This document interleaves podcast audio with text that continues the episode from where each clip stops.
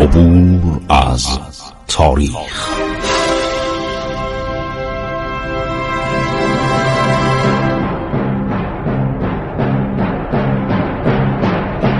کاری از گروه جوان و اندیشه رادیو جوان.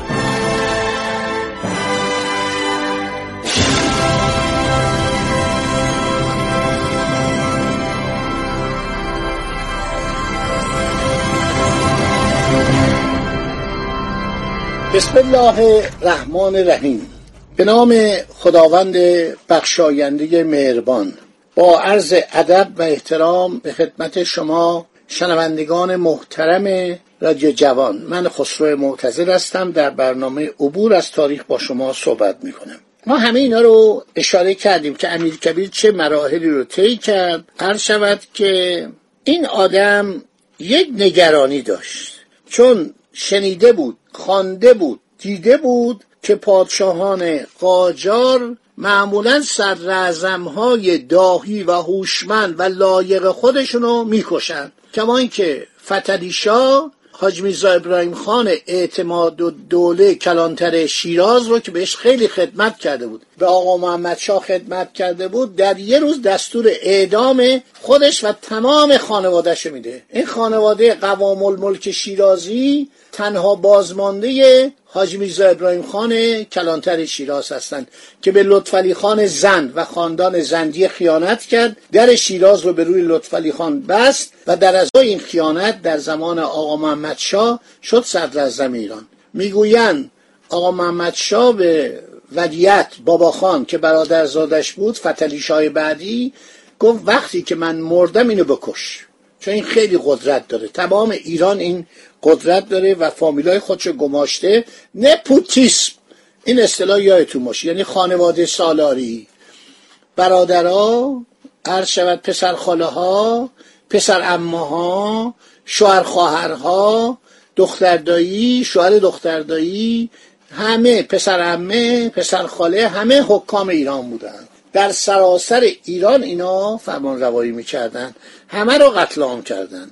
بعدم صدراعظم بعدی ابوالقاسم قائم مقام بود، 9 ماه، فقط 9 ماه عرض شود که صدارت کرد. آدم بزرگی بود، ولی یک کاری کرد من هیچ خوشم نمیاد از این کار. کار بدش این بود که دستور داد برادران محمد شاه رو کور کردن. جانگیر میرزا یکی از مورخان بزرگ ایرانه، کتاب تاریخ نو رو نوشته. پیکوت میگه من تنها مطلبی که استفاده کردم در مدارک فارسی کتاب تاریخ نو بود.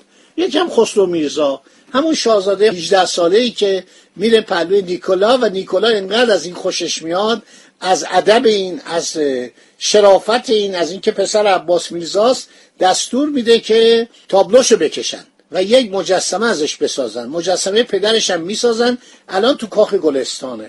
الان برید مجسمه عباس میرزا است، مجسمه خسرو میرزا است، اینا رو کور میکنه.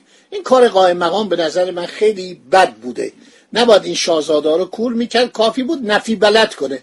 نفی بلد یعنی چنین محاکمه و بفرست اینا رو به تبعید. کما اینکه رضا قلی میرزا نایب الایاله، پسر حسین قلی میرزا فرمانم تبعید کردن به عتبات، خودش و 2 تا برادرشو. اینا رفتن عتبات. براتون گفتم که با یک کشتی بخارم میرم انگلستان، 4 ماه میرن انگلستان با کشتی بخار. همه رو براتون گفتم. در انگلستان 4 ماه میمونن، 5-6 ماه میمونن، برمیگردن تو عتبات. تا آخر عمرشون هم عتبات بودن. یکی از اینا ناصرالدین شاه دستور میده برگرده به ایران، مثل که میرشکار ناصرالدین شاه میشه. خیلی خوب، نخست وزیر جدید وقتی به زمامداری میرسه تمام قسمت‌های مملکت رو کنار آشفتگی مییابند، ولی کسی نبود که از مشکلات دچار واهمه شود.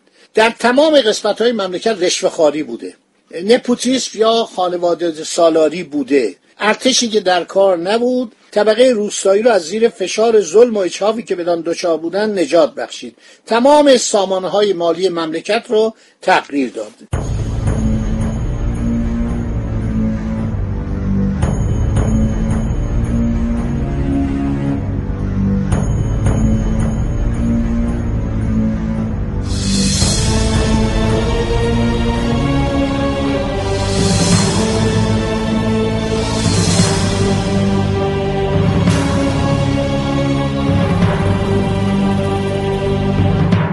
کتاب گراند واتسون رو کتاب میذارن. یه کسی به نام عبدالله مصطفی، خدا بیامرزه، کتابی نوشته به نام تاریخ اجتماعی و اداری قاجاریه. این در سال 1929 فوت کرده. کتاب شاهکاره و من شاید دو بار سه بار اینو خریدم، پیدا نمی کردم دوباره می خریدم. این کتاب رو شما بخونید. یه سری تاریخ گفته، بعد زندگی عمومی مردم، نهار چی می خوردن. آیا شما شنونده عزیز می دانید که مردم در زمان ناصرالدین شاه کم کم به چای علاقه‌مند شدن؟ چایی نبود در ایران، کسی چایی نمی خورد. و عباس میرزا وقتی میگن بیا چایی بخور، پاسکیویچ در قریه ترکمانچای میگه من شکم درد دارم، شما چرا اینقدر به من چایی میدید؟ چایی در زمان صفویه آمده بود. ما زودتر از لندن چایخانه داشتیم، ولی مردم عاشق قهوه خونه بودن. الان در سراسر ایران 10,000 تا 12,000 قهوه خونه است. شما برید بگید من چایی، به جای چایی به من قهوه بدید، میگن نداریم، مگر یه چایخانه‌های لوکس که در تهران هستش که چای و قهوه با هم دارن. ندارن. شما الان تو این قهوه خونه نوشته قهوه خانه، میری میگه آقا من چایی میخوام، میگه بفرمایید، میگه من قهوه میخوام، میگه آقا قهوه ما نداریم. خب برای اینکه قهوه در ایران خیلی به اصطلاح متداول شد، این قبل از لندن. ما در زمان شاه عباس قهوه خانه داشتیم، لندن 1620، یعنی سالهای آخر سلطنت شاه عباس قهوه خانه افتتاح شد. قهوه خانه‌های لندن که ویلدوران نوشته تمام ادبا شاعرها جمع میشدن قهوه میخوردن. خب این جناب اتابک امیر السلطان، چرا میگن اتابک؟ این نکته خیلی جالبه. میرزا تقی خان وقتی که صدر اعظم میشه به ناصرالدین شاه میگه من لقب اتابک میخوام. لقب اتابک بعد از دوره سلجوقیان حتی به مرشد قلیخان لله و وزیر شاه عباس کبیر هم در ایالت خراسان و در وزارتش داده نشده بود. از مخترعات خود امیر نظامه. امیر نظام نظر به جوانی شاه این لقب نیمه پدرانه و نیمه استقلال طلبانه را برای خود فرمان صادر کرد. اتابکان سلاجقه یک وزرایی داشتن، هم لله بودن هم وزیر، یعنی از بچگی داره میسپردن به اتابک. اتابک عرض شود پدر، کلمه پدره به اصطلاح، مثل پدرباشی، فکر کن جمله فارسی میشه پدرباشی. بنابراین اتابکان خودشون هم یه سلسله تشکیل دادن. حالا امیر کبیر برای خودش این لقب رو صادر میکنه. ناصرالدین شاه اینقدر اینو دوست داشته، عزت الدوله خواهر پشت و کالبدی، یعنی خواهر تنی، خواهر پشت و کالبدی و عزیز کرده شاه، در همان چند ماه اول عرض شود که زن امیر کبیر میشه. امیر کبیر آدم سال خورده ایه، یعنی دختر مثلا 16 سالشه، امیر کبیر 45 سالشه، 44 سالشه. خودش هم یه زنی داشته قبلا، یک خانومی بوده اسمش هست در کتاب، بعد فکر کنم بیبی جان خانوم بود باشه، یه زنی داشته که پسرش سعیدالدوله بعدها پستای مهمی ناصرالدین شاه به این میده و خیلی اینو دوست داشته. چون پدرشو کشته بود سعی میکرد به این لقب سعیدالدوله داده، درجه سرتیبی داده. قبر سعیدالدوله هم در کربلاست، کنار قبر پدرش.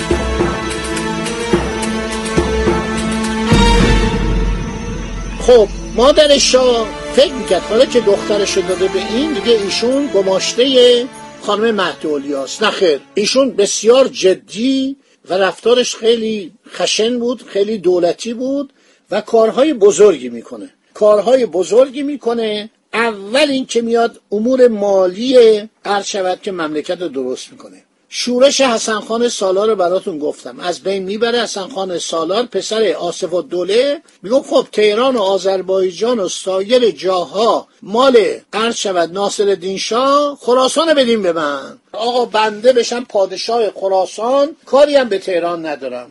چون یک نسبت خانوادگی هم داشت، گفتم که خواهر آصف الدوله زن فتحعلی شاه بود و دستور میده سرکوب میکنن، خیلی قشنگ میکوبن، داغو میکنن و حسن خان سالار رو اعدام میکنه. هر کی میره آقا خواهش تمنا میگه ما این صحبت ها رو نداریم. تمام این مسائل رو فرون کش میکنه، سرکوب میکنه برای نظم مالیه. بعد اقصاد یکی دو ساله حقوق معوقه مستخدمین دولتی رو با رضایت خود آنها کم و کس میکنه، پرداخت میکنه، اسناد خزانه رو از دست و پا جمع میکرد. میدید چطوری بود؟ شما رو میفرستادن یه شغل دولتی بهتون میدادن، حقوق نمیدادن. اگر شما والی بودی از مردم بیچاره باید مردم شلاق بزنی، مالیات اضافه بگیری، حق و حساب بگیری. یعنی حق و حساب توی این مملکت شده جزء حقوق رسمی کارمندان دولت. اینو منع میکنه. میرزا اسماعیل مستوفی گفته با میرزا نصرالله پسرم به دیدن امیر نظام رفتیم. از من پرسید مواجب شما عقب نیفتاده است؟ گفتم چرا؟ گفت عجب، مواجب مستوفی خزانه و ضابط اسناد خرج را هم ندادن. گفتم قربان 2 سال است بدون حقوق زندگی میکنم. گفت برواتان را حاضر دارید؟ میگه به دستش دادم. پس از اندکی تأمل گفت چقدر کسب میکنید نقد حواله بدم؟ گفتم اختیار با حضرت صدر اعظم است.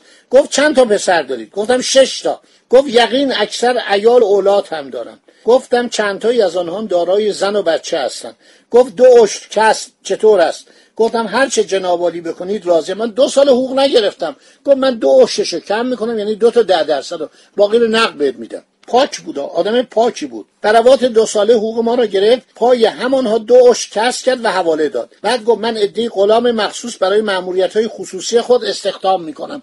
بدونید همون که میرفت بالای تپه وا میستاد، حرف مردمو میشنید، مردم داد میزدن امیر کبیر به داد ما برس. یه نفر فردا میومد از تهران، پست چاپاری سری، سوار اسب بودن. شما باور نمیکنید پیاده، ما فراش پیاده داشتیم، فراش پیاده حرکت میکرد، باور نمیکنید 48 ساعت تا شیراز میرفت، حتی در حال راه رفتن چشمش میبست. اینو خارجی‌ها نوشتن. اینقدر اینا آدمای جدی بودن. ما فراش پیاده داشتیم، یعنی کسی که نامه رو میبرد، اون موقع که پست نبود، بعداً پست افتتاح شد، راه افتاد. خیلی خوب. میگه گفت من عده‌ای غلام مخصوص برای مأموریت‌های خصوصی خود استخدام میکنم. یکی از پسرهایتان را به من قرض بدهید. من میرزا حسین را معرفی کردم، او را وارد خدمت کرد، ریاست عده‌ای از غلامان خود را به او واگذاشت، حقوق برای برقرار کرد. میدونید چطوری پول مملکت درست کرد؟ آقا نمیداد. مهد اولیا میگه من ماهی 50,000 تومان میخوام. گفت خانم چیکار داری شما؟ شامت که است، نهارت که است، پذیراییت است، شما برای چی 100,000 تومان میخوای؟ نصف میکرد. شما نگاه کنید ظل السلطان پسر ناصرالدین شاه در اوایلش وقتی که از ایران فرار کرد رفت انگلستان، با خودش کوزه طلا برد. توجه میکنید؟ رفت اینا رو گذاشت تو بانک انگلستان به پسرش بهرام میرزا. گفت اینو ببر اونجا، این کوزهای طلای منو بزن. 39 تا کوزه طلا بود، یعنی پر از سکه‌های اشرفی طلا. حالا میگفتن از گنج بود، از مردم گرفته، گنج ساسانیان خسرو پرویز بوده. یک زیردریایی اومده زده کشتی ساکسو غرق کرده، بهرام میرزا کشته شد، ارشد تمام اون طلاهام رفت اعماق دریای مانش. خیلی عجیب بود چون دریای مانش بین انگلیس و فرانسه است، خیلی عمقش زیاد نیستش و عرض شود که دریای بزرگی نیست. زیر دریای آلمان هیچ وقت اونجا نمی اومد. 1916 کتابش هم هست، کتاب مورخ الدوله سپهر بخونید، همه اینا رو نوشته. گنج‌های ظل السلطان. کامران میرزا پسر ناصرالدین شاه هر گوسفند وارد تهران میشد حق و حساب باید بده، هر کیسه برنج حق و حساب باید بده، هر کیسه گندم باید حق و حساب بده به منیر السلطنه، مادر کامران میرزا و خود کامران میرزا. امیر کبیر این کار کرد، پولی براش نرسید و از اینا یه مالیات بود. خدا نگهدار شما تا برنامه بعدی. خیلی خوشحال شدم با شما بودم، امیدوارم عرایض من مورد توجه شما واقع بشه.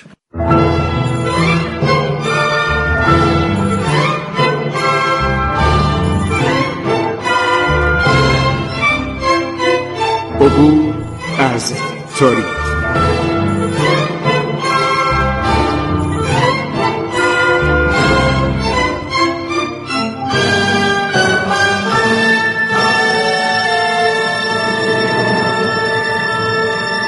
ایران با شکوه.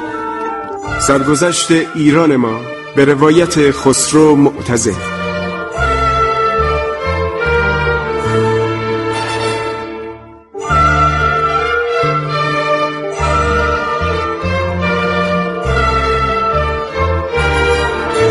عبور از تاریخ با رادیو جوان.